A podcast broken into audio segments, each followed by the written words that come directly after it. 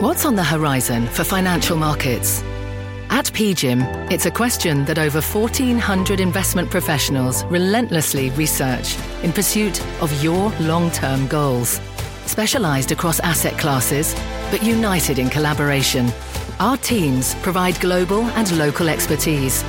Our investments shape tomorrow, today.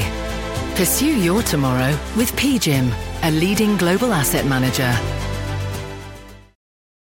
You're listening to The Exchange. Here's today's show.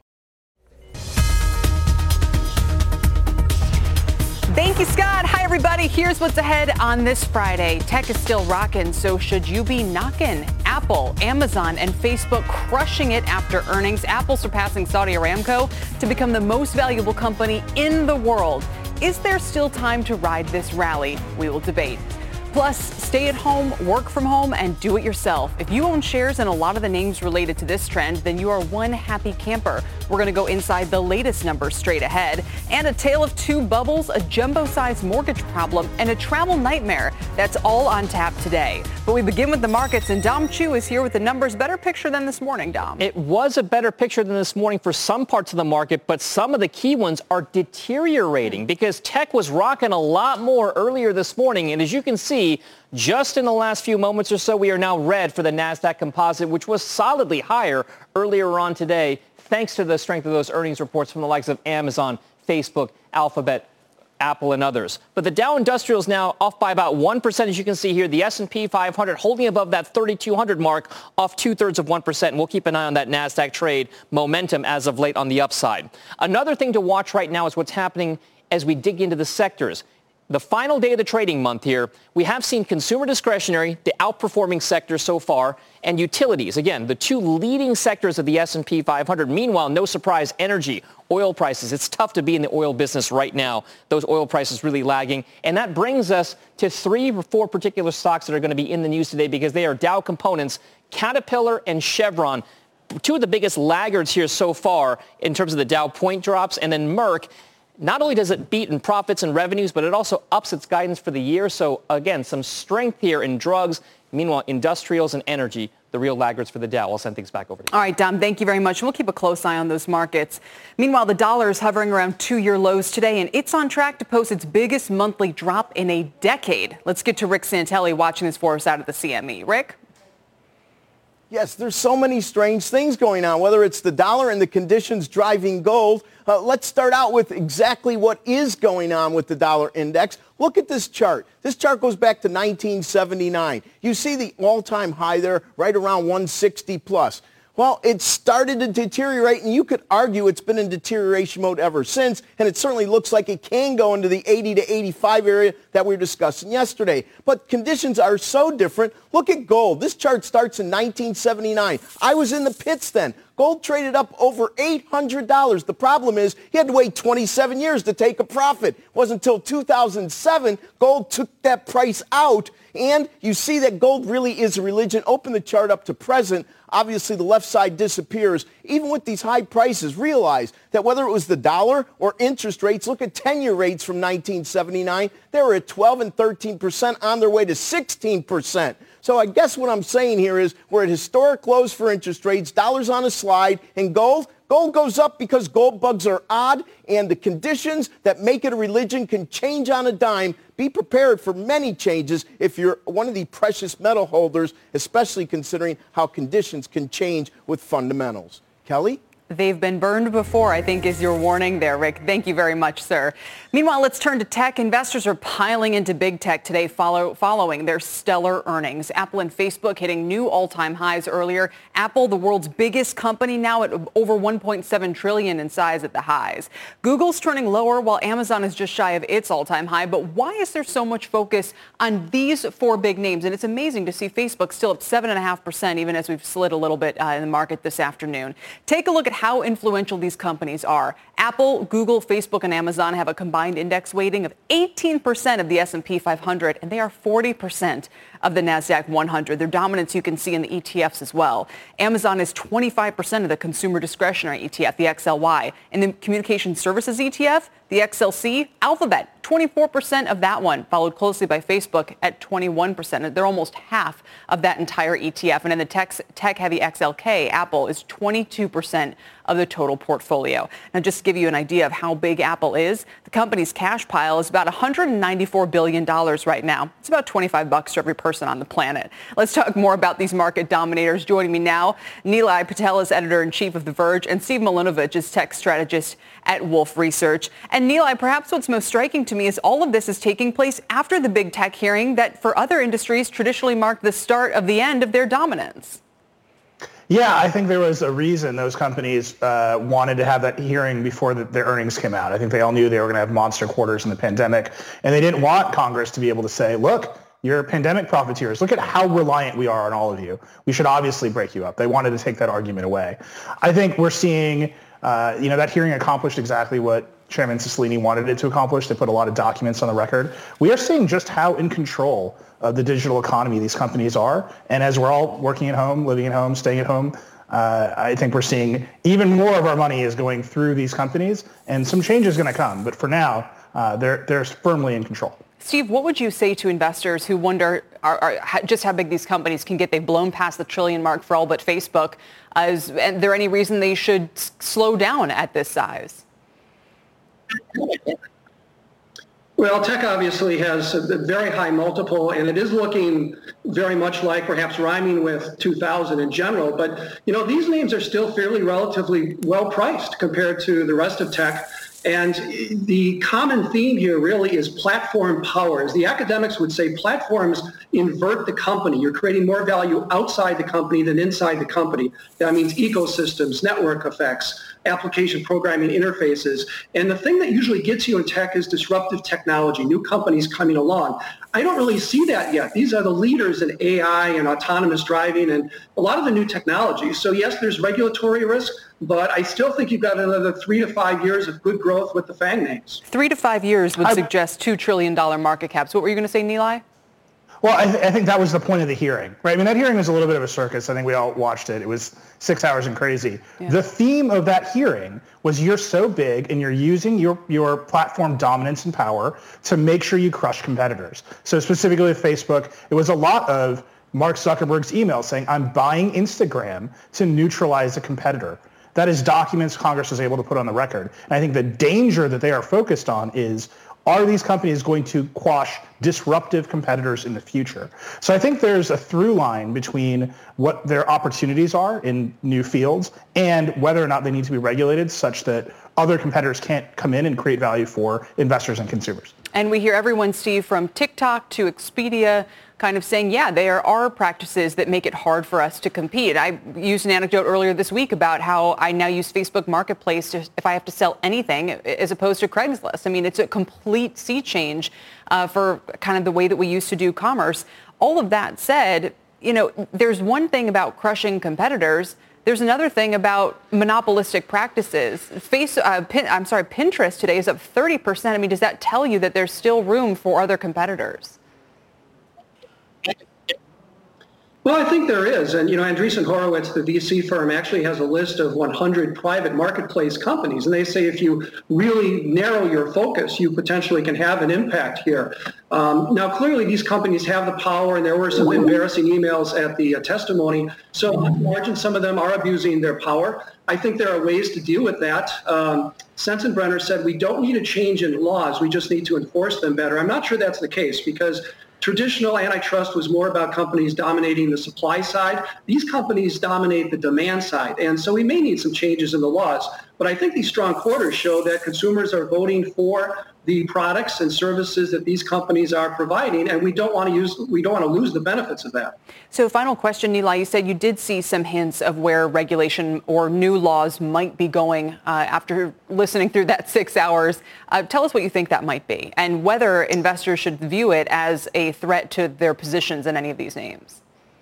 Yeah, I mean, I, I think that's absolutely right. We're going to see a change, a proposed change to antitrust law to address dominance on the demand side. That was a big hint. There was a reason Cicilline quoted Louis Brandeis, uh, Louis at the end there. That is a change to the fundamental standard, the consumer uh, welfare standard of antitrust law. That's what he's hinting at. I think we're also going to see some proposed regulation for digital marketplaces to prevent companies from playing in their own marketplaces on unfair terms. That was a very clear through line for both Apple and Amazon. And I think we're going to see a very strong referral to the FTC and DOJ to look at spinning out some of these companies. And I think in particular, Facebook, Instagram, WhatsApp, that will be a very strong referral.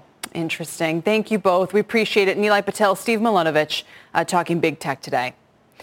Meanwhile, with those names at or near all-time highs and after the run that they've had, where else can and should investors be looking for opportunities right now? For more, let's welcome in Blarina Heisey. She's manager of fixed income trading at Buckingham Wealth Partners. And Craig Columbus is CEO of Columbus Macro.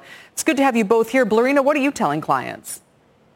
Thank you, Kelly. Uh, we have been telling clients prior to the pandemic that we need to stick the course. If you decide that this is how much risk you're willing to take, that's what you should do whether markets are up or down. Because the, the worst thing you want to do is take action when it's the worst time to do so. Right. But what, so specifically for you guys, what does that mean? Do you have underweighting, you know, for big tech? Are you tactical kind of more stock pickers? You know, explain kind of how what's happened with the market caps that we've described does or doesn't affect the kind of advice you would give. So uh, specifically to fixed income, we uh, tend to have our fixed income be very high quality, and we have remained that way. We're not looking to generate yield by taking additional volatility or risk with fixed income. And the reason for that is just because we don't feel that fixed income is highly rewarded as equities would be. Um, so with that being said, we stick to very high quality fixed income because just to give you an example, the 10, um, the five-year single A-rated corporate uh, yield curve today was showing 76 basis points. The equivalent nominal rate we're getting on something that's safer, like an FDIC insured CD, is uh, 65 basis points. So mm. why take that additional equity-like risk to your portfolio. You want fixed income to dampen the volatility and behave very differently from your equity portion so you have the ability to, to, to rebalance in down markets. That's a great point. It's amazing that you barely get any extra compensation for a completely different product. Uh, Craig, let me bring you in. Kind of same questions. Um, what's your advice to investors these days? And do you hear them concerned about the, the size of some of the market caps here in big tech? Sure. So I think there's two real dominant themes. One, tech and biotech, medical devices, you're looking for growth in a slow growth world, and tech gets you that. And I, one of the things that really struck me was in the benefit from work from home, study from home. I think one of the reasons why we see red on the broader market today is just a lack of progress on fiscal cliff, because one-time payments, stimulus payments, were very important to that consumption boost we saw in some of those big tech names. So we need to find a way to get to 60 votes in the Senate. That's holding us back at the moment. And the other theme I really have liked is just weaker dollar. The supply of dollars has just gone up so much. You no longer have the yield differential advantage in the U.S. as Fed's taken rates to zero, and you don't have the growth differential. So I think weaker dollar is a longer-term theme. And you say, well, what benefits from that would be things like materials, which would be most inversely correlated to, to adult. That's a, a cyclical group that has outperformed the other deep value cyclicals like financials and energy and industrials. Or you could look at the things like the emerging, where China A or Taiwan also benefit from a weak dollar. And of course, things like gold, silver, and TIPS. Yeah, no, it's, it's good to hear you tie it all back to the weak dollar because that is becoming more of a focus. You think this, that whole trading uh, sort of array that you outlined, that can be a paradigm for quite some time? I do. When you look at weak dollar periods, they tend to be multi-year periods, and I, I see no, with the Fed sort of anchoring rates for lower for longer, with the supply of dollars continuing to go up on the fiscal side. If you think about just we are running a stimulus, let's call it 13% of GDP versus the Chinese, which are, let's say, 5% of GDP. So I do think we are in a multi-year trend here of sort of weaker dollars, kind of topped after a period of stronger dollar. And so I think that is a multi-year trend. All right. Thank you both. Craig Columbus, uh, Columbus Blarina Heisey, we appreciate it. Talking us through these crazy stock and bond markets lately and dollar too. Coming up, homebuyers are taking advantage of record low interest rates, but those who want pricier houses aren't reaping the same rewards. We'll talk about why and what it's telling us about the housing market. Plus, at home is dominating while away from home flops once again. Shares of Pinterest are soaring 32%, while Expedia is tumbling with a 5% decline. We'll dive into both coming up.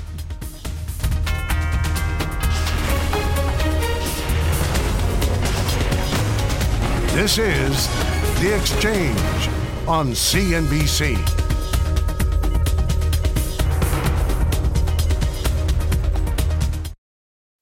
At Morgan Stanley, old school hard work meets bold new thinking. At 88 years old, we still see the world with the wonder of new eyes, helping you discover untapped possibilities and relentlessly working with you to make them real. Old school grit, new world ideas. Morgan Stanley. To learn more, visit morganstanley.com slash why us. Investing involves risk. Morgan Stanley Smith Barney LLC.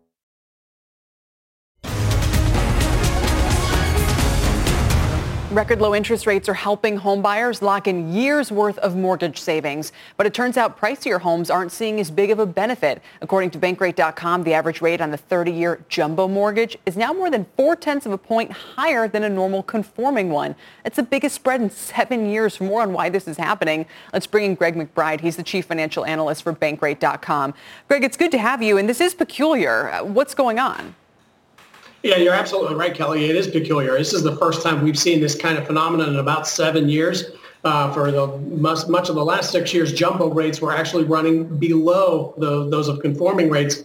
And what's happened is that when the Fed stepped into the market with a blank check in late March, early April, and started buying government-backed loans, the rates for those loans plunged. Jumbo rates, not so much. So at the beginning of the year, uh, jumbo rates were lower than what we see on conforming. Now, as you noted, more than four tenths of a percentage point higher on average. What's the, the breakoff point now for something to be considered a jumbo mortgage?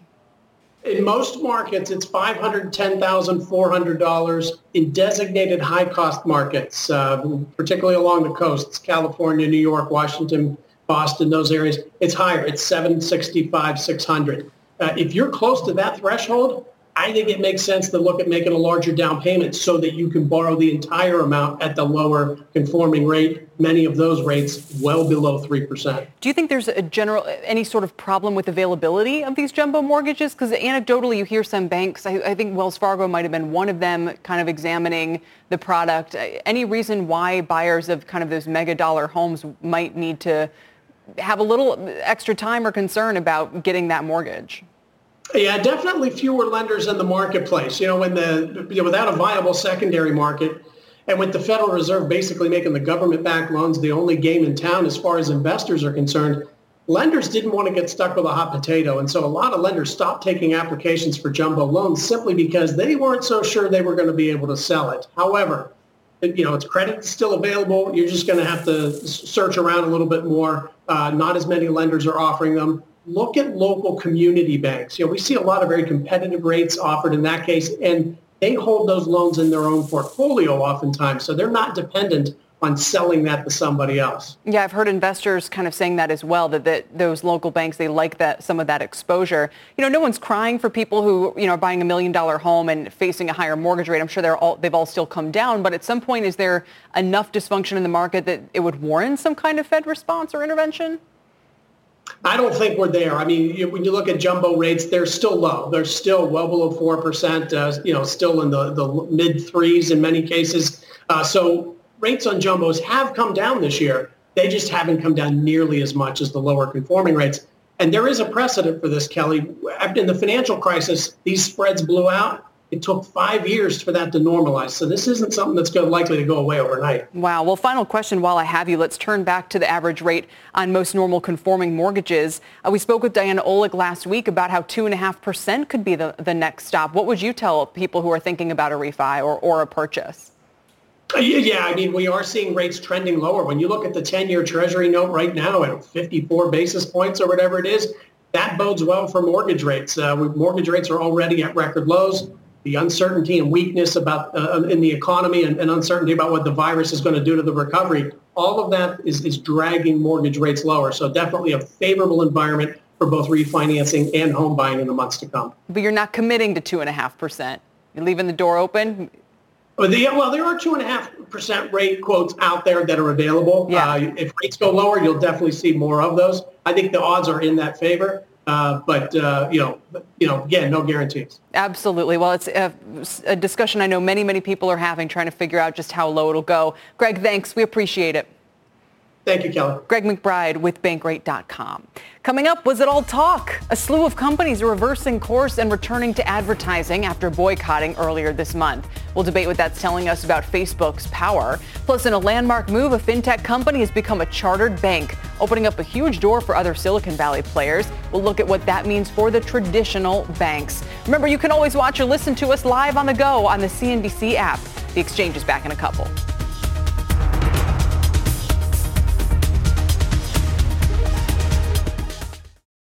With the Wells Fargo Active Cash Credit Card, you can earn unlimited 2% cash rewards on purchases you want and purchases you need. That means you earn on what you want, like trying out that new workout class, and 2% cash rewards on what you need, like a foam roller for your sore muscles. That's the beauty of the Active Cash Credit Card. It's ready when you are with unlimited 2% cash rewards. The Wells Fargo Active Cash Credit Card. That's real life ready. Terms apply. Learn more at wellsfargo.com slash activecash.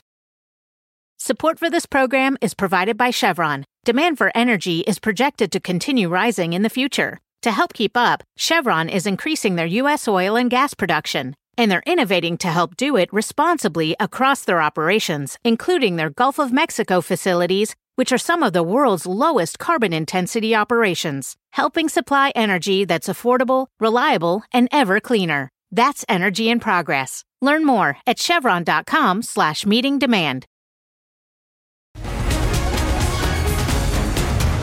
Welcome back to the exchange. We are keeping a close eye on markets right now. As Dom laid out at the top of the hour, we were coming back off the lows today, but struggling to hold there. And good news, the Nasdaq has turned back into positive territory. So 23 points, about a quarter of 1%. The S&P is still down half a percent. The Dow is down nine tenths of a percent. And just imagine what that would look like without Apple. Chevron is weighing big over there. Here's a look at the sectors and the technology-oriented ones are again leading the way. That includes consumer discretionary in the leadership position up 1% today. Tech up three quarters of a percent. Communication services fractionally lower. Worst performer, as I just mentioned in the case of Chevron, especially energy, second day running now. That's sector down almost another 2%. Let's get over to Sue Herrera for our CNBC News update now. Sue? Hello, Kelly. Hello, everybody. Here's what's happening at this hour. Dr. Anthony Fauci told a House panel this morning that he was optimistic that a safe and effective vaccine could be available by next year. We feel cautiously optimistic that we will have a vaccine by the end of this year and as we go into 2021. So I don't think it's dreaming Congresswoman, I believe it's a reality and will be shown to be a reality. Former Ku Klux Klan leader David Duke has been banned from Twitter for breaking the platform's rules forbidding hate speech. The company did not specify what exactly Duke posted that triggered the ban, but said that Duke's account, quote, has been permanently suspended for repeated violations of the Twitter rules on hateful conduct, end quote. And former television host Regis Philbin has been buried at his alma mater, the University of Notre Dame. The burial took place Wednesday after a private service at Cedar Grove Cemetery on the school's campus. Philbin died of natural causes on July 24th, just over a month before his 89th birthday. He was a great guy, and he will really be missed. Absolutely, Kelly, I love seeing that old footage too. I know. The, you know everyone's outfits and the hair, and you just I know it's a reminder of how many different eras he he was. He was through. basically a man for all seasons. He did so many different types of television and entertainment and news. My husband actually worked for, for him um, in news out in Los Angeles where he started. So there you go. Well, rest in peace, uh, yeah. Regis. Sue, thank you very much. You got it.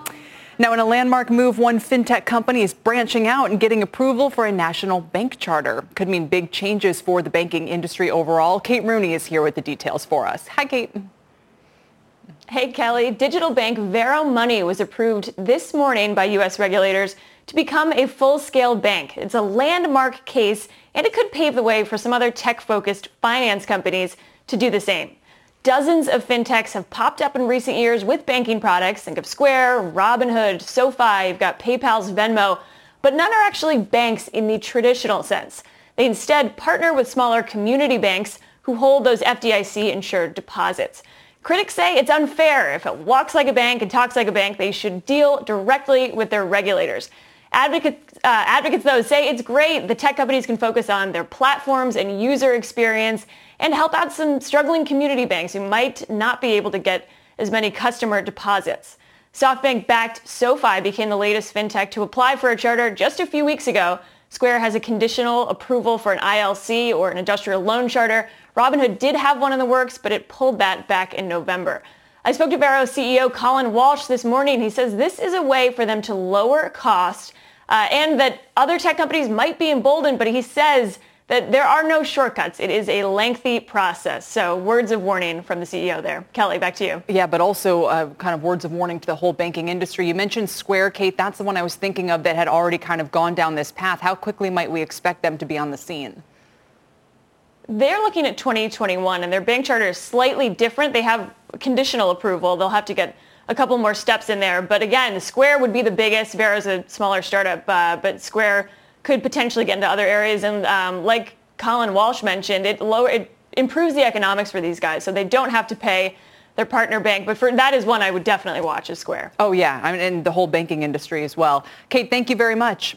Kate Rooney with the latest there. Thanks, Coming up, the NBA kicking off its season last night, betting that its Orlando bubble won't burst and using lots of tech to make it a better experience for viewers. We're going to look at their plans and if they can avoid a baseball-like situation.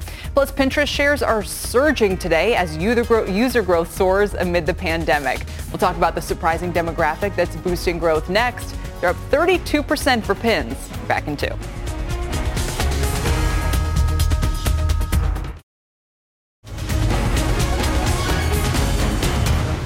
Welcome back. Let's catch you up on a couple stories that should be on your radar today. It is time for Rapid Fire, and here to take on the headlines are Seema Modi, Eric Chemi, and Julia Boorstin. Welcome, everybody. First up, we got to talk some Pinterest. Super, I mean, just the high flyer, the stock story of the day. The company beat analyst expectations for its second quarter results. Revenue was only up 4% year on year, but look at this. Global monthly active users surged almost 40% year on year to more than 400 million. So the stock is up more than 30% today. Easily its best day ever. Julia, you spoke with the CEO, right? I mean, is this sustainable? Unfortunately, I did not get to speak with the CEO, but I did listen to the earnings call, and the CEO Same there thing. had a lot of interesting things to say. And here's the key thing, Kelly. In July, Pinterest saw 50% revenue growth, okay? And with that in mind, they now pro- project that in the third quarter, they will have 30% revenue growth. I think there are two things at play here. Number one, they are benefiting from the Facebook boycott. They are say, saying that they're watching to see how much of those increased advertising uh, advertisers and increased spend is due to the boycott, but they've been taking this as an opportunity to talk to brands about the fact that they don't have that messy political ad conversation on the platform. And then also they're just seeing a surge in younger users they're seeing twice as much growth in users under the age 25. Under age 25 is over age 25. People using it for things like at-home projects, crafts, etc. Is it Eric? Is it true that there were there were men using it too? There was like a big surge. I mean, it might be true. I don't know how many men would admit that. I'm, I'm not using it, but I can see if you're so you desperate, say, yeah. you're working from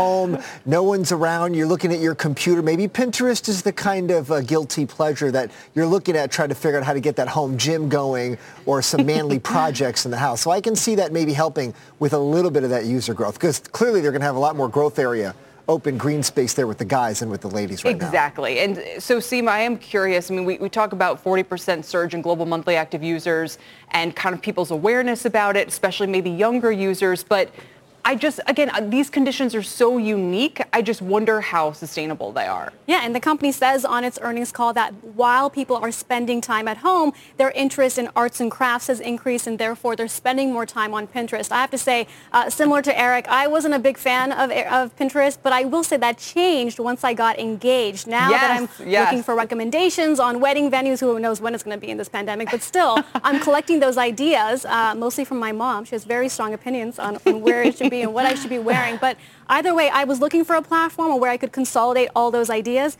Really, it's only Pinterest. Uh, Julia, I will say this and then we'll move on. But the engagement party, the wedding, I use Pinterest uh, like a ton. But in the last several years since then, I really haven't done much with it. Oh, Kelly, I am a perfect example of someone who's been using Pinterest more since coronavirus. I save my recipes on there. It's great for at-home projects. And to the point of men using Pinterest more, internationally, many more men use Pinterest than they do here, and a huge amount of the hmm. user growth has come from overseas. So I think if you look at like home improvement, if you're planting a garden. Those are the kinds of things that Pinterest is incredibly useful for. Yeah, Eric, we'll get you going on a Pinterest channel with the home gym tips for the international male audience. And we're going to come back to the Facebook uh, advertising issues in just a moment. But let's talk about what's going on with Expedia today. Here's one stock that is not popping. It's no secret travel companies have been hit hard by the pandemic. The CEO, Peter Kern, didn't mince words when describing the damage to Expedia's earnings. He says the second quarter quote, represented likely the worst quarter the travel industry has seen in modern history. And Expedia was, of course, not spared. Shares Seema down about 5%. It had been on a pretty nice rally from the March lows up 70%. They did have some areas like Vrbo that were a little bit stronger. Yeah, and that was key. And in our conversation today with CEO Peter Kern on Squawk on the Street, he said, yes, we're seeing strong growth in Vrbo, our home rentals platform, but he disagreed with comments made by Airbnb CEO Brian Chesky a couple weeks ago, where he had said that the shift from, uh, from hotels to vacation rentals is permanent uh, and not temporary. And Peter Kern pushed back today. He, was, he said, I do not agree with that. Now, context is that when you look at gross bookings, Expedia still makes a large share of its bookings from hotels, from air travel. Vrbo, while growing, is still a smaller piece of the pie. So uh, that seems to be a, the big opportunity for Expedia to grow that platform. And how do you incentivize more home buyers to list their homes? That's something that they're trying to work on. Yeah, and it, it's interesting, Eric, because anecdotally around here, more people are kind of discovering Vrbo for the first time. And the Expedia CEO is in a weird position where on the one hand, he's saying to Airbnb, no, no, no, people will go back to using our traditional platform, but then they have an Airbnb-like competitor that you, you know, that they're also trying to encourage. So he kind of has to be on both sides yeah, of it that's here. The, that's a tricky thing when you've got these conglomerates with diversified portfolios. So if one of them does well, usually the other one's not doing as well. So where are you weighting your business? I think we're going to see this get back to normal once COVID goes away. It's hard to make these projections into the future when we're still in the middle of shutdowns and people looking to look around here. There's barely nobody here. So right. you can't even go to the office your travel is very weird. There's a lot of ways you can travel, whether it's driving, flying, cruises. So you're just moving one method to another. Right, exactly. And Julie, I think it just time will tell. I mean, I personally, I think he, you know, they're probably right that we're going to go back to something more like normal. It's going to just take a while. Yes, absolutely. I mean, I think there are two different things we're talking about here, Kelly. Maybe it's 18 months from now, maybe it's even two years from now, but eventually when things do return to normal, I think there will be a huge amount of pent-up demand for real travel, hotels, plane flights going very far away. But in the meantime, I think Vrbo is thriving because people are going to discover it. I've used it myself with my family, I've used that and Airbnb. And I think there are a lot of people who are going to say, I haven't done this before. I'm trying it now because I feel like now it's really my only safe option. Right. And then eventually I think the question is how many of those people are converted and then to Seema's point, will we see more people being willing to rent their houses on these platforms because now they are inventory constrained? True, Kelly, true. We can, you and I will discuss that with Booking Holdings CEO next Friday after they report earnings to see whether he agrees with either Chesky of Airbnb or Kern uh, of Expedia. That's a nice deep tease. We are looking forward to it. All right, we mentioned Facebook's advertising issues. First of all, the company blew past estimates despite reporting, reporting its slowest revenue growth since its IPO and earnings last night. The stock is on pace for its best day since March. It's still up more than 7%, and it's looking to lock in a fourth straight month of gains where it's up 50%. Now, this was all in the quarter where big companies boycotted Facebook and chose not to advertise on the platform. But fast forward, and some of those companies, including North Face, Puma, and Heineken, Julia, are returning. We saw this before with Cambridge Analytica. We're starting to see it again. Well, what we saw here, Kelly, was really the biggest boycott Facebook has ever faced. But it was really intended originally only to be in the month of July. And what Facebook told us is in the month of July, their revenue growth of roughly 10% was consistent with what they saw in the second quarter. And they expect that to be consistent throughout the third quarter. So Facebook really indicating that if they are feeling an impact, it's not meaningful. They made a big deal on the earnings call about Facebook's strength being its small businesses. And now uh, their 100 largest advertisers represent represent just 16% of their total revenue, down from 20% a year ago. Now we're starting to see some of those advertisers who boycotted in July return. They said they were satisfied with the changes Facebook made, and they feel like there's sort of productive uh, movement yeah. going on there. Some of the other ones say they're going to extend the boycotts until August, like Smucker, Eddie Bauer, um, Boston Beer Company. So it'll be interesting to see how much more Facebook does to assuage the concerns of these uh, of these big brands. I think Eric, it always serves Facebook to remind everybody that they might be one of the biggest companies in the world, but they are primarily driven by millions of small businesses and advertising. Right, millions of small businesses. Uh, you look at who's on there. This is a direct-to-consumer play. A lot of local businesses on there. You've got your community right there, and a lot of these community-based groups. So, if anything, you're not going to see these guys boycott because this is the main channel that a lot of them have. If it's not Facebook, then are they going back to the the church bulletins, the local newspapers, if those things even exist? So Right. they may not even get a chance to boycott. Maybe they're looking at Yelp if it's not Facebook. Right, and maybe that's where you start to wonder about more of those monopolistic practices, Seema. But again, it goes back to Pinterest and the benefit, you know, the sustainability of their strong earnings is not just on the user on the demand side, but on the advertiser side and the boost that they got from people who might have temporarily left Facebook. Yeah, it underscores the resiliency of Facebook's platform. And at a time when companies really aren't providing any guidance, what stood out to me, they said that ad revenue through the first three weeks of July was in line with the second quarter growth rate of 10%. Uh, again, a pretty optimistic picture there. All right. Uh, finally, in, with everything going on in the sports world, we've got a couple of different narratives emerging. Basketball is back. The NBA restarted its season last night. Uh, Julie, do we have any ratings numbers yet?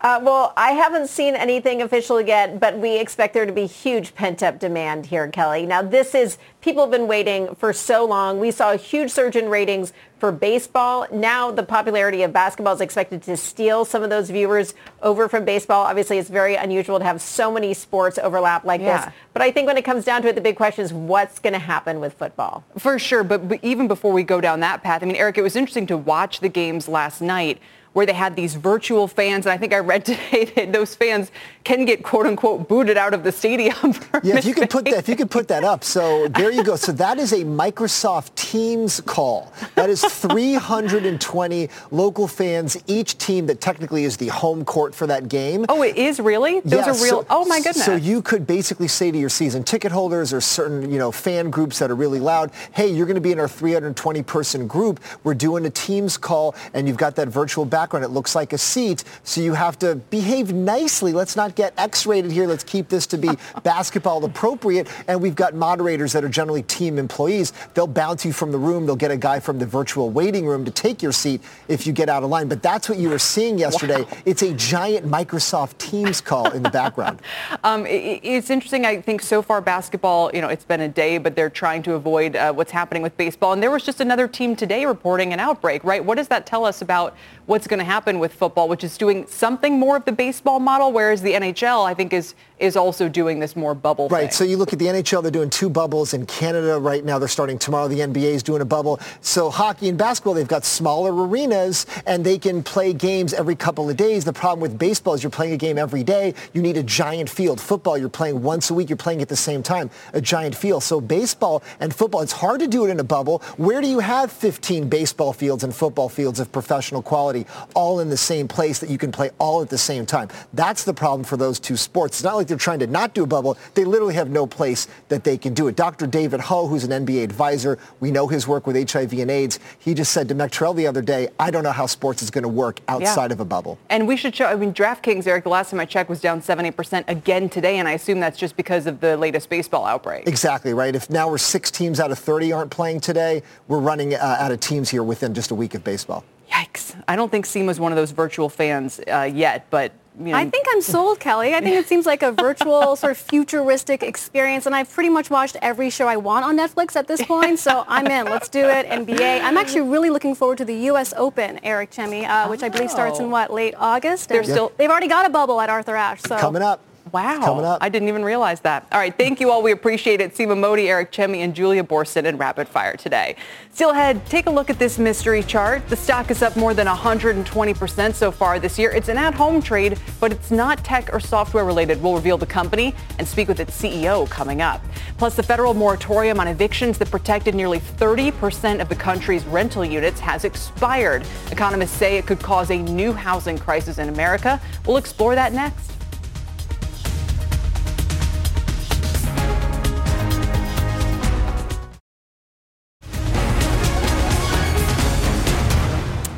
Federal moratorium on evictions expired last week. The provisions covered nearly 30% of the country's rental units. During the pandemic, estimates say that a total of 40 million people faced potential eviction.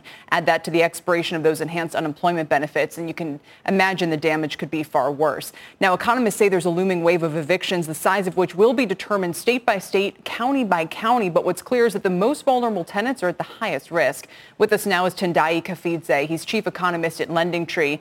Today, it's good to have you here. And what are we learning so far about now? I mean, first of all, is there any hope that Congress is going to extend this moratorium?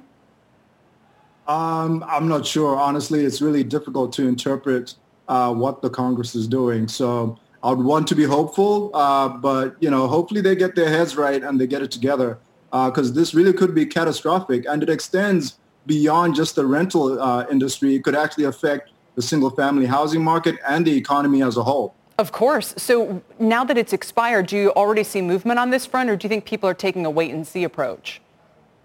Well, I think there's actually evictions already in the in process, right? So what happened in many states is that even though there was a moratorium on actually evicting somebody, uh, you could actually proceed with the court case. Uh, most most states, you need a court case to evict somebody. So there are already evictions in process. Uh, you know, some of those would have probably been happening without COVID, uh, and it's not clear how many of those are COVID related. So yeah, there's certainly evictions in process. With the end of the moratorium, people are already probably getting kicked out of their houses.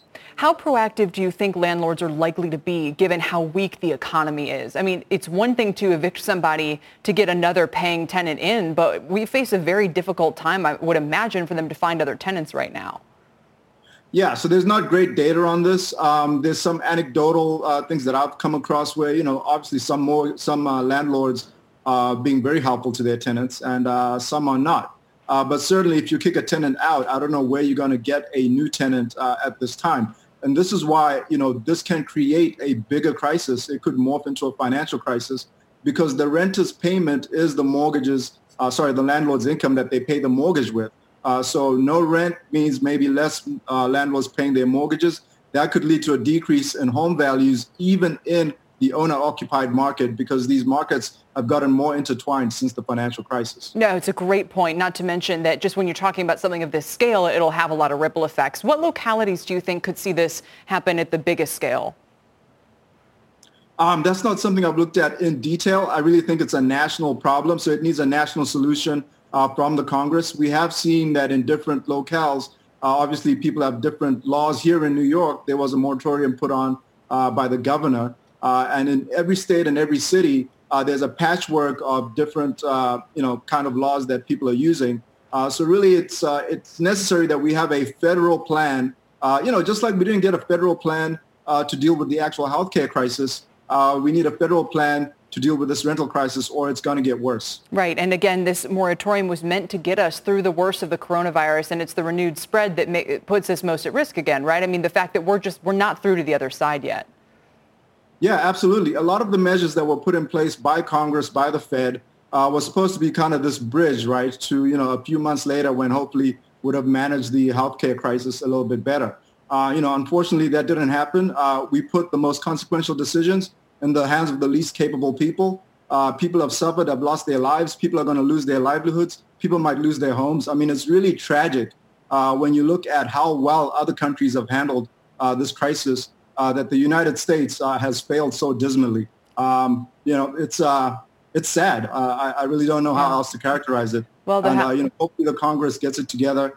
we need these unemployment benefits extended. We need a new moratorium uh, on evictions. People need a lot of help out there, or we're all going to be in trouble. Uh, yeah. We're all in, in this together, and and really, you know, we need the government to step up. Then the House just canceled uh, its August recess, so perhaps this will be part of uh, of the action that we expect is still coming on that front. Tendayi, thanks very much. We appreciate it. Thank you. Tendayi Kapfidze is the chief economist at Lending Tree. Coming up, as the pandemic keeps more people in their houses for longer, the home decor store at home has seen sales surge. We're going to talk to the chairman and CEO Lee Bird about this phenomenon next. Stay with us.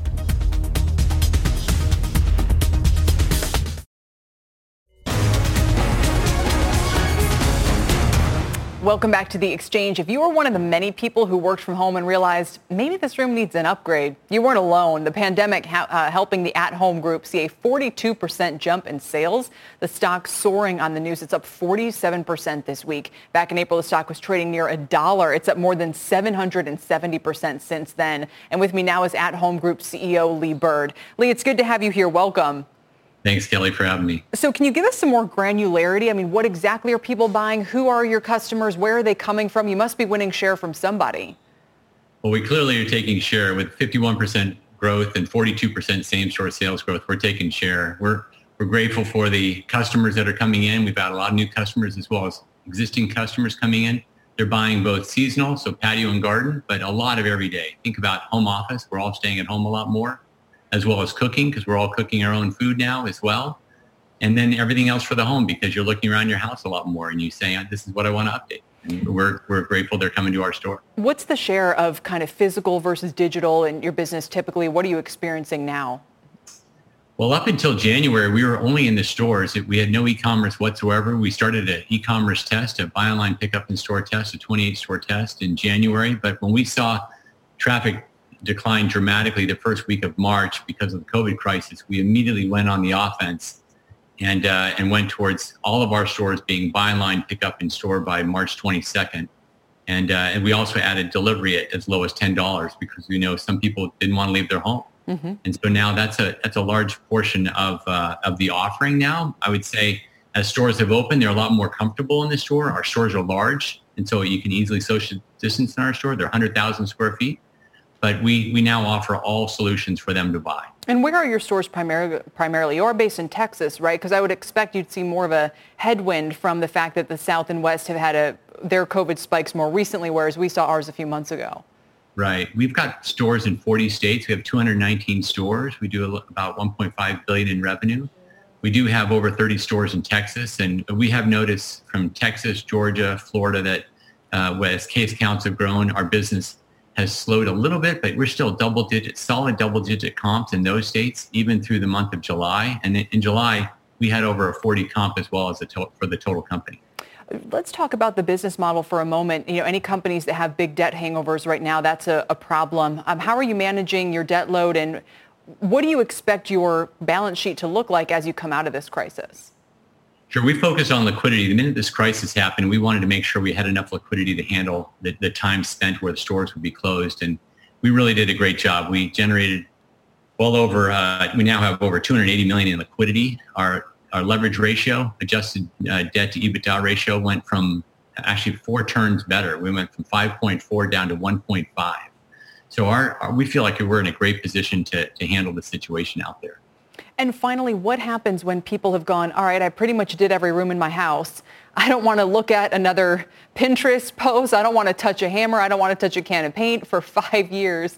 Are you guys prepared for what the post-pandemic landscape might look like?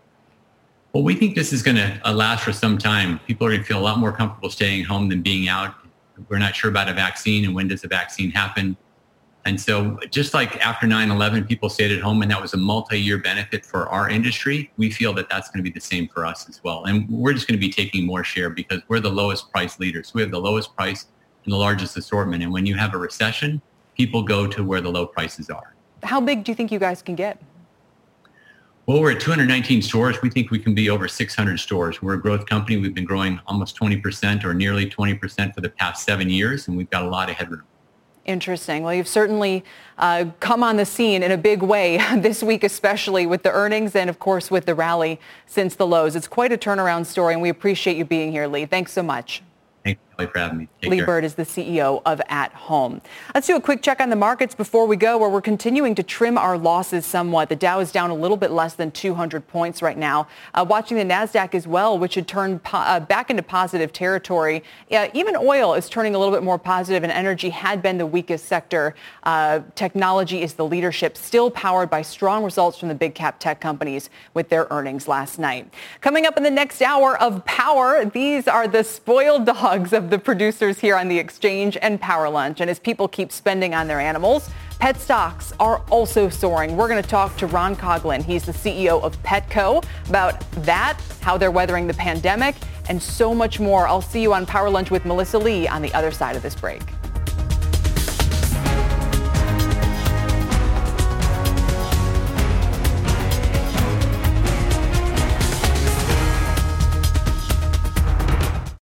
You've been listening to The Exchange. Make sure you're subscribed to get each episode every day, same time, same place.